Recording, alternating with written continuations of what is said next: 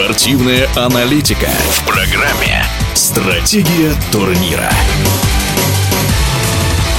На чемпионате мира по хоккею команды-фавориты недооценивают середняков и аутсайдеров. Так считает олимпийский чемпион Виталий Прохоров.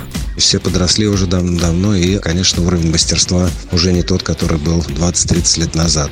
На мой взгляд, это не полная комплектация состава лучшими игроками. Второе – это система подготовки. Третье, на мой взгляд, это недооценивание команд, которые не лидеры.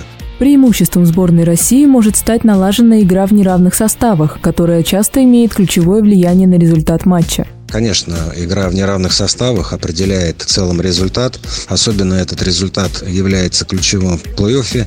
Четвертьфинал, полуфинал, финал. На мой взгляд, сборная России этому компоненту уделяет очень большое внимание. Да, большинство и меньшинство – это на самом деле важный момент. Сборная Канады на текущем чемпионате мира выступает далеко не в оптимальном составе. Однако это не может служить оправданием столь неуверенной игры. Наверное, не только для меня, для всех это неожиданно. Но, опять же, весь вопрос в мастерстве канадцев. Именно в качестве игроков. Или, опять же, желания игроков не было, что тут сделаешь. Взяли кого взяли, но, конечно, это удивительно.